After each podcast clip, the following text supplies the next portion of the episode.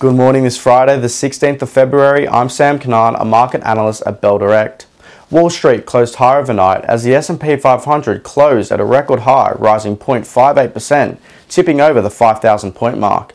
The Dow Jones gained 0.91% and the tech-heavy Nasdaq rallied 0.3%. In terms of US stocks, Tesla and Meta both outperformed expectations, which saw them rise 6% and 2% respectively. Over in Europe, markets closed higher as investors continue to react to corporate earnings as they come in.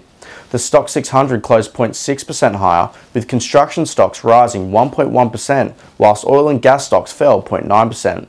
Germany's DAX gained 0.6%, the French CAC rose 0.86%, and over in the UK, the FTSE 100 closed 0.38% higher by market close. Locally yesterday, the ASX 200 closed 0.77% higher, led by gains in the information technology and real estate sectors of 6.81% and 3.36% respectively. This was slightly offset by the energy sector, which lost 2.1%.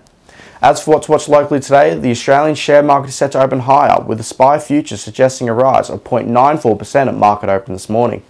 On the commodities front this morning, oil is up 2% to 78 US dollars and 17 cents a barrel following the release of disappointing US retail sales data, weakening the US dollar.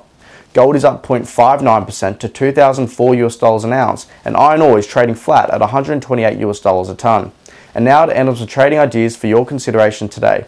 Bell Potter maintains a hold rating on Altium and has increased its 12 month price target from $44 to $66.75. The hold rating is maintained following the announcement of a binding scheme implementation agreement with Renesas for the company to acquire 100% of the issued shares in Altium for consideration of $68.50 in cash. The price target has been raised to a modest discount to the offer price to allow for some risk of the scheme not proceeding. And Trading Central has identified a bullish signal on Magellan Financial Group, indicating that the stock price may rise from the close of $9.32 to the range of $10.60 to $10.90 on a pattern formed over 29 days, according to the standard principles of technical analysis. And that's all we have time for today. We hope you have a great day, and as always, happy investing.